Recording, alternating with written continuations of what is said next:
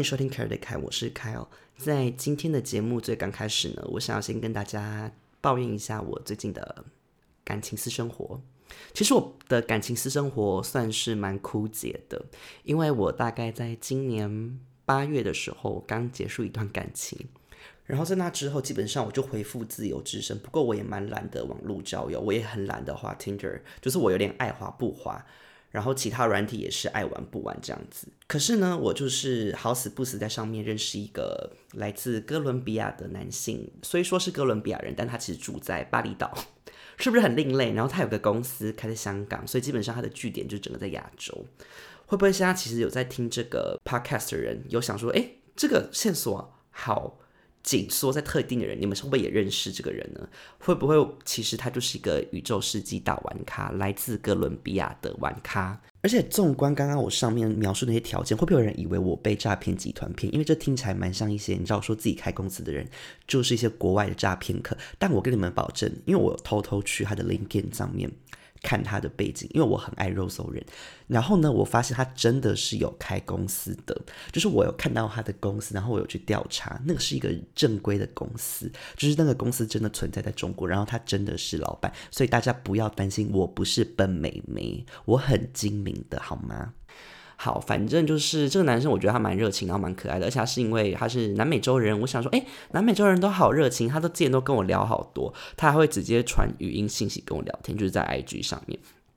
然后我觉得他给我的感觉就是蛮真诚的，就是那种热情森巴舞的感觉。聊天的时候就是会打好多好多文字，我会不会就是？听起来有点陷入在那个我现在爱里面。好的，开玩笑的，其实也没这么爱，因为我跟他大概认识也才不到一个礼拜，但就是因为很频繁密集的聊天，会让我觉得这个人好像蛮真诚，可以好好认识一下。然后又觉得没有跟南美洲人打过交道，想说蛮新鲜的。然后他刚好呢，好死不死，他好像前几天就跟我说，哦，他要飞来台湾。结果我就想说，哎，刚好哎，反正他之前有说，就是他希望如果我们有机会见面的话，想要来喝个咖啡。于是我就是想说，我还问他，我就问他说，哎，啊你就是来台湾来几天？结果他就已读我，哎，就从此大概就没有再回我讯息了。他就是已读我，我就看着他的 Instagram 动态，一路就是先抵达桃园，在桃园机场打卡，接着呢又去台北吃牛肉面，吃完牛肉面后，过几天又去高雄。他就是整个人无视我的存在，忘记我这个台湾地陪。不过随便吧，反正在 Tinder 上走跳这种事情，大家应该也不是第一次遇到吼。那为什么这么无聊的事情我还要拿出来分享呢？其实我就只是想说，透过这个哥伦比亚人呢，带出一个关于哥伦比亚的奇风异俗。这个奇风异俗是我最近在新闻上看到的。这个奇风异俗是什么呢？就是。哥伦比亚男性会干母驴子，大家有没有觉得有点瞠目结舌的感觉呢？我当初看到这个新闻的时候，我着实是吓呆啦，吓呆啦。总之呢，这个报道就是指出，这是哥伦比亚沿海地区的一些村落当地男孩的成人礼，那就是跟母驴子会发生性关系。那为什么会这样呢？因为当地的那个宗教氛围是比较保守的。那他们就是不想要让他们的小孩子呢，就是太早跟女性发生关系，所以就觉得，哎，那就不如跟女驴女驴嘿咻吧，想说这样比较安全。说实在的，我想说跟母驴嘿咻有比较安全吗？跟母驴炒饭，跟母驴爱爱，一直找一些做爱的同义词，因为我实在是太震惊了。因为跟母驴发生性关系。我整个脑袋还在断线中，但就是想说，你们其实当地也是有一些食物可以使用吧？就像台湾人这有一阵子不是很流行用速度自卫吗？你跟速度不是更安全吗？速度就是就是食物啊，你你还没有什么病毒传染的问题，因为搞不好你跟母驴。之后就是发展出一些类似像武汉肺炎，就是会有一些基因的交换，会不会有一些奇怪的病毒出现？我想说，你你们可不可以找一些，比如说南美洲 taco 卷，你可以跟 taco 卷 taco 卷性交啊，这何乐而不为呢？我就问问好不好？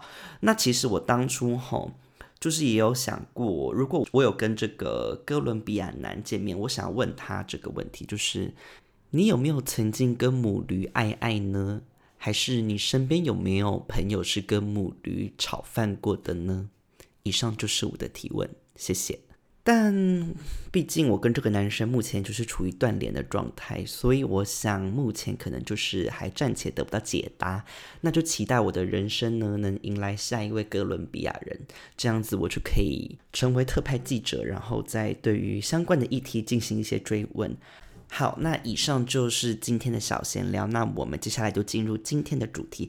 今天的主题呢，我要聊的是关于我的高中生活。我的高中生活距离我现在大概有十一、十二年之久，就是有点遥想的感觉。所以其实为了做这一集呢，我还。跑回去翻啊，我以前的可能 Facebook 贴文，或是跟我朋友的聊天对话，我才回想起一些极光片语。那为什么会想聊这件事情呢？主要是因为我本身是台东人，那我觉得其实大家普遍对于台东呢的了解是比较少的，比较陌生，所以我想说，哎，那我就透过聊聊我的高中生活，可能可以给大家对于台东有一个不同的印象。那我读的高中是哪一间高中呢？就是国立台东男子高级中学，又称台东高中，简称东中。没错，就是台东高中的孩子。那大家可能想说，台东高中是不是很厉害的学校？可能跟什么一些地区的明星高中一样，什么新嗯新竹高中啊、高雄中学啊，什么一些地名高中一样这么厉害？其实不然，我们就是一个很偏远的学校。不咋样，不咋样的啊。那我们学校的知名校友有哪一些呢？有王洪恩、舒米恩，还有沈文成。大家可能会想说，谁是沈文成？就是唱那个“立马来担当”的那个沈文成，算是很冷门的歌手啊，就比较不是我们这个世代的歌手这样子。OK，那。其实光从我们的名字听呢，你就可以知道，其实我们就是一个男校。不过虽然是男校呢，我们学校还是有女生，因为我们有特殊班级，像是我们有体育班，还有原住民艺能班，这些都有招收女生。那原住民艺能班算是我们学校比较特别的班级，因为它就是里面呢，他们的上课内容好像是跟一些，比如说族语的歌唱跟一些舞蹈相关，就是比较偏向艺术类的学程这样子。那其实哈，除了这些生理女性，我们台东高中，哎呀，不是盖的。我们出生理女，我们还有很多带把的女生，就是蛮多跨性别的姐姐们。然后我只能说，台东高中呢，算是一个伪娘当道的学校。其实相传哈。我们台东高中就是有四大金钗跟七仙女。那四大金钗跟七仙女是什么？他们就是现在所谓的伪娘啦。那听说他们去学校上课的时候，就是会直接以女装的扮相出现在学校里面。那四大金钗跟七仙女，四大金钗呢，就是确听说是确切有四位大姐头，就是最独领风骚的那四位。那七仙女呢，其实不是只有七个人，七仙女就只是对于。呃，其他的魏娘，台东高中其他魏娘的总称，就是大家都会统称她们为七仙女。据我以前高中的公民老师说，因为他说还有一个学生以前好像是仙女这样子。那那个仙女呢，听说她以前就是她都要搭那个公车上下学。那她听说在上公车之前就会是男装，不过她下公车之后呢，就会摇身一变变成女装。她就是会在车上。完成他的一个变装的过程。我自己其实现在回想，因为我入学的时候是二零一一年，我现在回想到他们，因为他毕竟就是七仙女跟四大金钗，并不是我这个年代的人物，他们是更早以前的学长。那学长姐，不好意思，那他们呢，当初可能是两千年，或是甚至更早，在台东高中活跃。我就觉得当下其实那时候的社会氛围。对于同志族群，其实并不是那么友善，遑论是他们这种跨性别者。所以我觉得他们其实非常厉害，然后我觉得他们可以挺住这种外界的社会压力，然后做自己。我只能说，他们真的是一级棒，你们好勇敢。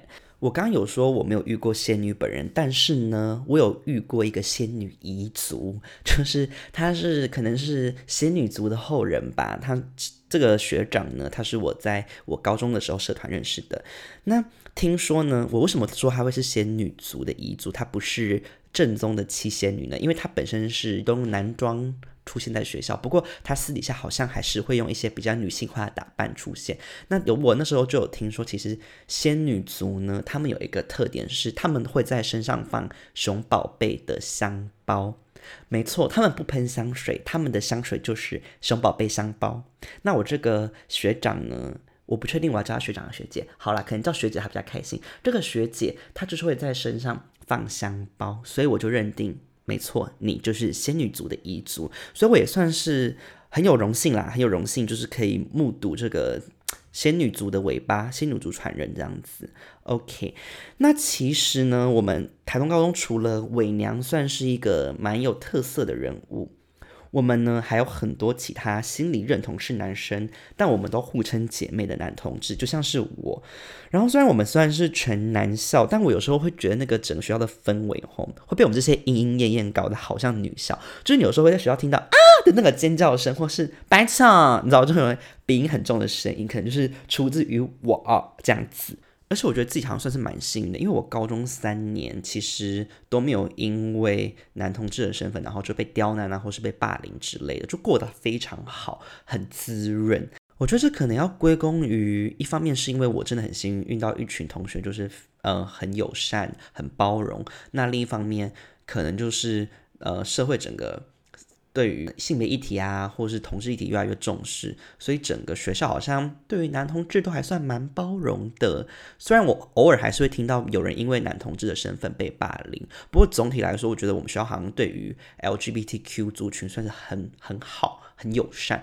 我记得甚至我那一届的毕业典礼有一个。表演是一个园艺班的姐姐妹妹上去表演，然后她的歌曲曲目是张惠妹的《一想到你》啊，就是很 gay 的歌，你知道吗？因为毕竟是张惠妹的歌。然后我记得当下那个氛围还是很好，大家还是听到张惠妹的歌还是很嗨这样子。我觉得其实感到非常庆幸，因为我高中三年都非常的做自己，而且我记得我们班的人呢，对于男同志友善到什么地步？他们会那些直男们会跟我们一起搂搂抱抱，然后会讲一些有的没的，像。我跟我一个同班的 gay 的好朋友，就是我们会叫班上其他男生宝贝或者是老公，而且因为你知道我们就是在就是男校嘛，然后大家就会比较放开。然后我那个朋友更变态，他那时候呢高中很喜欢跟班上直男玩一个游戏，叫做直达，就是火车直达的直达。那什么叫直达呢？就是会直接把手伸进去对方的裤子，然后他们会就是会说一个很变态，用很变态口气说。我要直达喽之类的，或是说我可以直达吗？然后那些男生都真的就是好大方哦，他们会直接让我那个朋友的手直接伸进去。我想说，Oh my god，这里是哪里？这里是天堂伊甸园。然后再来呢，因为我们是九班，我们班的班服上面呢，甚至印的是一零六九。那这边帮不知道这四个数字的人来一个知识补给站，为什么是一零六九呢？一零就是代表，嗯，好难启齿。我为什么要在我的 podcast 上面解释这件事情？好啦，一零就是走后门，就是用前面那一根香肠去插后面的洞。那，哎呀，Oh my God！我为什么在解释这件事情？我是疯了吗？我好，那六九呢？就是两个人互吃彼此的下体，可能是互吃，嗯，吃彼此的妹妹或弟弟，因为这个发生在男女身上都有可能，好吗？所以呢，基本上我们的班服的意思就是指肛交跟互吃下体。我想说，就是非常前卫啦！大家真的让我们这些，我觉得我们班级整个是被男同志影响好深。然后我们班的班网啊，呃，就是 Facebook 的那个班级群组叫做“一零六九帝国”，就是很另类。唉，现在回想，我真的觉得我们以前真的谢谢我的同学们，就是让我们这么胡作非为。那大家也知道哈，这些直男们在男校待久了，难免会有点饥渴难耐。毕竟他们一张开眼睛，身边就是男生，然后再加上就是可能青春期的关系吧，那个心性哈是有点不定的，就是不稳定，很容易误入歧途，所以就被我们这些盘丝洞的姐姐妹妹们说服进我们的洞里面。他们就是我们有时候就会施展一些小法术，让他们鬼迷心窍，爱上我们。有的时候呢，就是说听说啊，身边有些 gay 的朋友啊，可能趁就是四下无人、班教室没有人的时候，跟在暧昧的直男在教室拉舌啊，或是可能呃趁午休时间啊，就跟直男跑去厕所，然后帮直男吹喇叭。哎，我真的很抱歉，如果有人觉得我讲话很粗俗，但没办法，这就是高中的生态，好吗？这是我们台东高中的生态。那我记得我还有另一个朋友，他就是跟一个直男在暧昧，然后那时候那个直男好像去台中玩，然后经过你你知道台中的名产是什么？就是老婆饼嘛。那个直男就拍那个老婆饼的店的扛帮给他，然后传给我朋友，就暗示我朋友是他老婆这样子。是不是？Oh my god，很甜蜜。我觉得现在如果有腐女听众的话，你们现在应该就是小手手一直在颤抖吧？我知道很好听。那再来呢？接下来是一个关于我要往自己脸上贴金的故事。这个故事呢，是也是我把，你知道，我现在有点甩法的感觉，有点骄傲的感觉，因为我也是有把班上直男掰弯的能力。OK。那我将以下的故事命名为《生物课爱情二选一之我是绿茶婊》，好不好？这个故事呢，就是发生在一个圣诞节前后的一个生物课。大家也知道，就是圣诞节天气冷飕飕，就会有点恋爱的氛围。那我们班高一的生物课呢，就是有规定，就是位置都要坐固定位置，平常不能随便换位置。那我隔壁呢，就是做一个我高中的好姐妹。不过呢，刚好这一节生物课比较特别，因为老师就说，那就是这节课就是看影片，所以大家可以随意坐。我呢就选择，那我就坐平常的位置就好，因为我坐很前面，所以我想说坐前面比较看得清楚。但其实那时候我都在划手机，我也没在看影片，我也不知道为什么我想要坐这么前面。Anyways。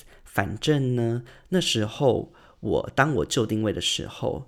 我旁边的位置呢，就传来一阵小骚动。那为什么会传来小骚动呢？原因就是有我们班有两个直男 A 男跟 B 男要抢着坐我隔壁那个位置。那我先说一下 A 男跟 B 男这两个男生，呃，以面貌来说，在我们班上呢，我觉得都算是上等货色。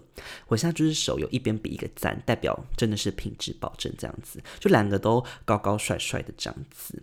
然后这两男生我私底下都算是还蛮不错的，因为我就是会跟他们可能回家啊，或是用 Facebook 会在用讯息联络这样子，就是简讯传不停。那基本上我当下对于 A 男比较有兴趣，B 男呢就是 OK，但就是还不至于到喜欢这样子。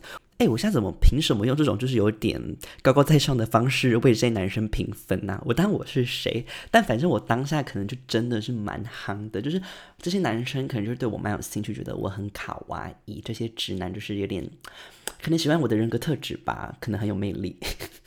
OK，反正呢，这两个男生就是在抢我旁边那个位置，就说我要坐这边，我要坐这边。然后他们就是在那边抢，然后就谁也不让谁。结果呢，正正当他们两个抢着坐我旁边的时候。我那个原本坐旁边的好姐妹就在一旁，就是等着我们这一切发生。可能也没有她等啦，就是她看着这一切发生，就有点不爽吧，想说你们这两个人是怎样？就是这平常明明就是我位置啊，那你们干嘛不要回去坐你们自己的位置，一定要来抢这个位置？然后呢，我当下就是想说啊，怎么办？我你知道，我现在就是深陷那个漫画女主角的那个情境中，就想说不要再吵了，不要再为我吵架了。然后呢？最后这件事是怎么解决的呢？我就直接跟他们说：“算了吧，这两个位置我给你们吧，我要去自己坐后面。”所以我就跑去跟我的好姐妹坐。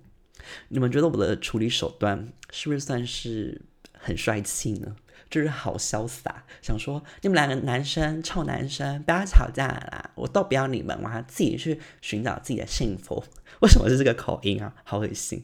但但我我我澄清一下，他们俩其实不是用那种真的在玩 gay 的吵架，他们是有点在斗嘴，就想说，哎，去后面，啊你不去后面，啊你根本不不坐这位置，啊你不去后面坐，你知道，就是以这种就是小拌嘴，因为他们两个其实本身两个也蛮好的，所以他们就是小斗嘴，就不是真的很大动肝火的吵架。然后我记得那时候。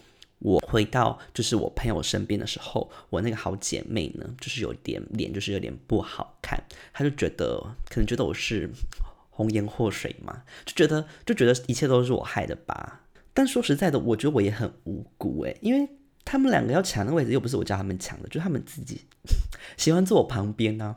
我一直露出那个好骄傲的表情哦。不过我之所以说这个故事呢，我是绿茶婊，是因为我觉得我的行为其实好像真的蛮贱，就是其实当下我好像应该就是要直接跟那两个男生说：“哎，这位置你们滚啦！我那个谁谁谁，我的好姐妹要坐这位置，你们不要在那边吵。”其实我当下比较好的处理方式应该是这样子，而不是让他们两个在那边有争端，然后看着两个骑士为我一个公主打架。那其实这个故事呢，还有一个小后记，因为好像这个事件导致我跟我那个朋友就是有点小小的有心结嘛。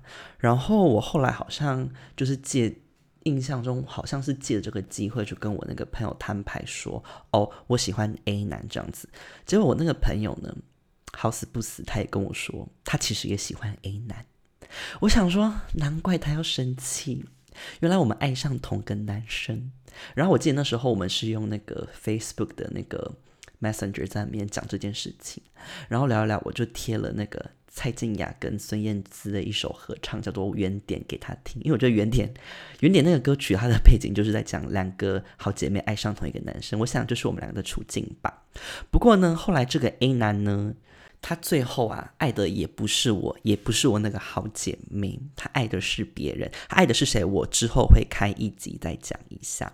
那故事中另外一个 B 男呢，他后来就成为我的男朋友。而且我要声明，他们两个都百分之百是直男，所以我只能说，就是在男校的直男真的好常意乱情迷，他们有时候就一步错步步错喽，一不小心就踏到我们的蜘蛛网陷阱里面。但即便好像我啊，最后得到一男男友。这种意难忘，但其实以我过去的经验，我听到所有每一对没有任何一对幸免哦，就每一对这种意难忘的故事，就我们高中来说，每一对的下场都很惨，就是大家呢都是有点算是分的很难看啦。通常呢，分手结局都是男生爱上别校的女生。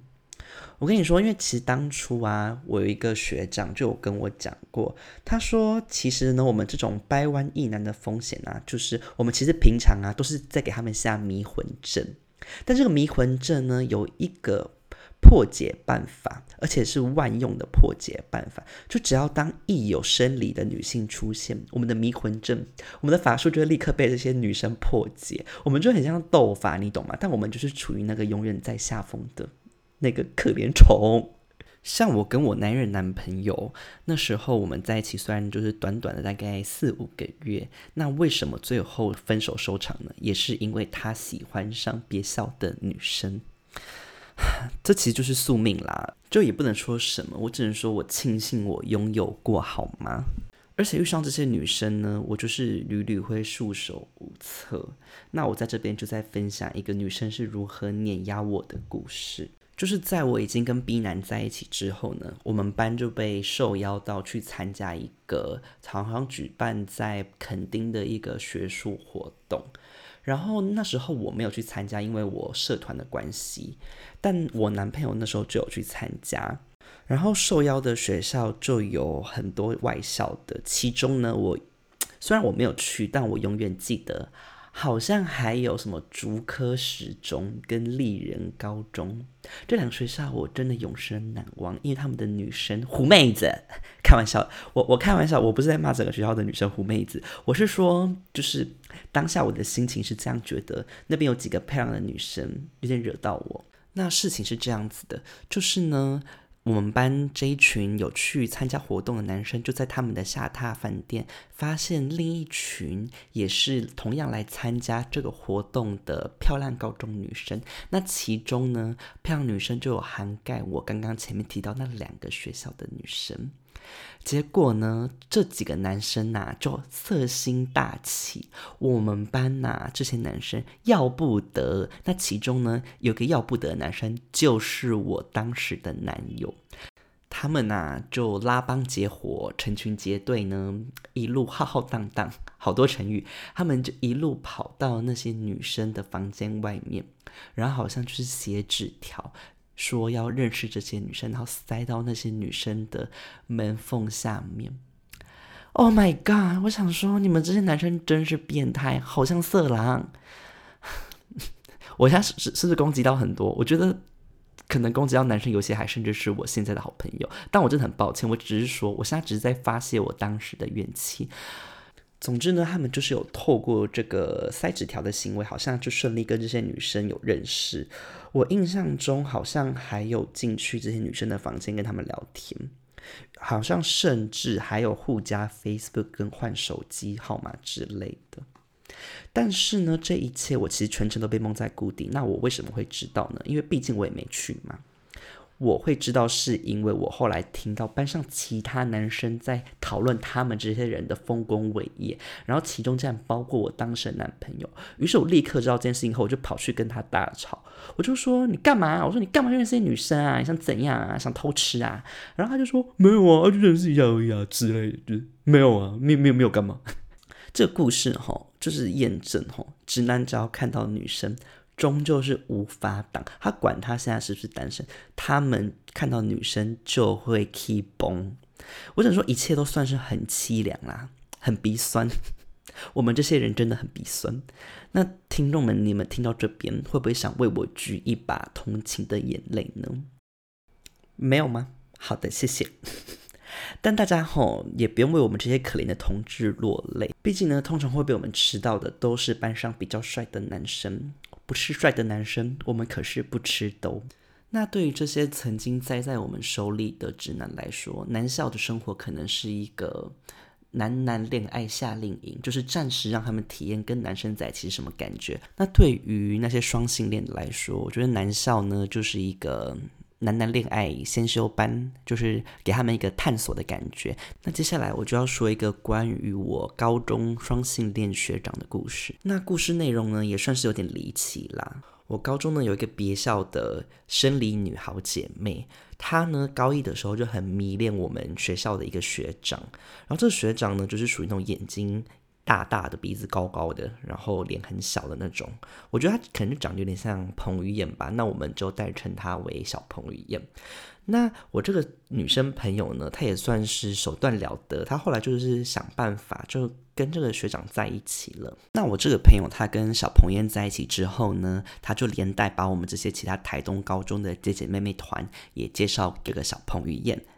然后呢，这个小彭燕呢，对我们这些小学弟就是很好，他就是会在可能我们生日或是圣诞节啊一些节日的时候，也会送我们一些小礼物、小卡片这样子，就是很会做人的一个小彭于晏。起初呢，我的朋友跟小彭燕就是感情还算蛮稳定的，不过呢，他们的感情走到越后面，好像就怪怪的。直到有一天呢，我的朋友就是过来跟我说，小彭燕跟他提分手。那分手原因是什么呢？他说：“我觉得我喜欢的好像是男生。”然后我朋友就是想说什么？我因为当时我们好像没有双性恋这个概念，因为可能是二零一一年，可能我们的知知识量还不是这么丰沛。然后那时候就是他就想说：“难道我爱上一个同性恋吗？这个学长怎么这么坏？你当初怎么可以都不搞清楚自己的性向，然后来爱我？”他觉得他自己被整，然后觉得有点小羞辱。那我前面不是有说，呃，我这个朋友当初有带我们这一群台东高中的姐姐妹妹团去认识这个学长嘛？然后我们其中一个姐姐妹妹团里面的男生呢，他长得很标志，长他带他扮女装的时候很像郭雪芙，我们就简称他为东中郭雪芙好了。那雪芙就跟我说，其实这一阵子他有感觉到学长对他非常殷勤，就是好像会一直密他还是什么，就对他非常好，然后甚至好像还有跟他告白。原来呀，这个学长之所以会意识到自己可能是双性恋，不爱我的好朋友，就是因为他爱上雪芙啦。然后这件事情其实。我那个朋友好像至今都不知道，原来学长当初爱上的是他另外一个男性好闺蜜。其实我现在就是觉得我那个朋友根本当初是引狼入室，因为他当初要不是把我们这一群姐姐妹妹们介绍给那个学长，那个学长可能当初还会爱我朋友久一点，也不会这么快就变心。要怪就只能怪东中郭雪芙魅力无法挡，让学长都挡不住。但最后小郭雪芙也没有接受，就是彭院的邀约，就是没有接受他的追求。但我印象中就是。彭于晏之后从我们高中离开后，他就真的是成为一个双性恋。他他好像之后的哎，会不会被彭于晏的那个啊经纪公司搞啊？我说的不是真的彭于晏，我说的是假的彭燕，好不好？就是我学长那个彭于晏，他呢后来好像去读大学的时候，他的感情生活状态就是一下交男朋友，一下交女朋友，就是他是我身边非常贯彻始终的双性恋，我觉得算是嘴大吃四方啊。而且其实我讲完这一串故事啊，我的小心得就是我发现其实。男校就是一个充满惊奇的地方，我哪会想到有一个男生会抛弃自己的女朋友，爱上另一个男生，然后还有有些人原本爱吃鲍鱼，最后换口味，偶尔吃吃香肠，这一切都太惊奇啦！我我我根本想不到，诶，这当时在我那个十五十六岁的小小心灵里面，就像是一个钥匙，诶，打开一个。全新的世界，崭新世界。哎，大家，你们现在应该有听到一个很大声的叹息声。那为什么我听起来这么无奈呢？原因是因为其实这一集内容，我在最前面不是说我要来介绍我的高中生活嘛？结果我刚讲了大概二十五分钟，我发现我根本都在讲一些儿女私情，哎，就是好私密的事情。你们这些人会有兴趣吗？而且再加上我最前面那五分钟，甚至在讲哥伦比亚的驴子性交故事，这个合理吗？会有人想听这个内容吗？我不确定诶。但是你，我觉得其实现在自己蛮可笑，因为我前面还立了一个这么大的一个牌坊，想说我要跟你们好好介绍台东高中之美，来介绍台东，结果看看你们听到了什么。不过听到我讲一些。什么生物课抢位子事件，还有嗯双性恋被掰弯。其实为了做这一集，我做了好多准备。我分享的目前分享的事件，其实只占我想要分享事情大概只有冰山一角。我还有很多面向关于我们学校想分享，所以我就决定我会把高中这个主题拆成上下集来做。那上集就是你们听到的这一集，这一集就主要会跟一些。后山呐，我们后山台东高中的一些秘密情爱、一些情爱秘史有关，好不好？就当做是一个大放送。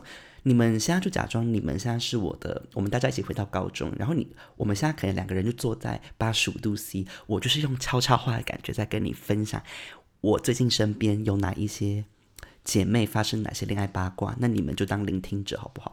虽然我有点觉得我今天这一集有点像年长玉或是吕文婉，就是讲这种很不入流的八卦。而且其实我在讲这集之前，我从来没有去跟我以前的高中朋友那些好姐妹们确认说，哎，这件事情可不可以讲？我就直接讲出来。但我觉得我之所以就是敢这样做，是因为其实我讲的应该不算太明显，我没有指名道姓谁是谁，所以我也拜托我这些高中同学们，你们不要听到这集后过来问我说，哎，那个那个人是谁，还是怎么你前两是谁？我不会跟你们说的，你们就自己猜吧，好不好？那今天的节目就到这边。我们下一集见拜拜。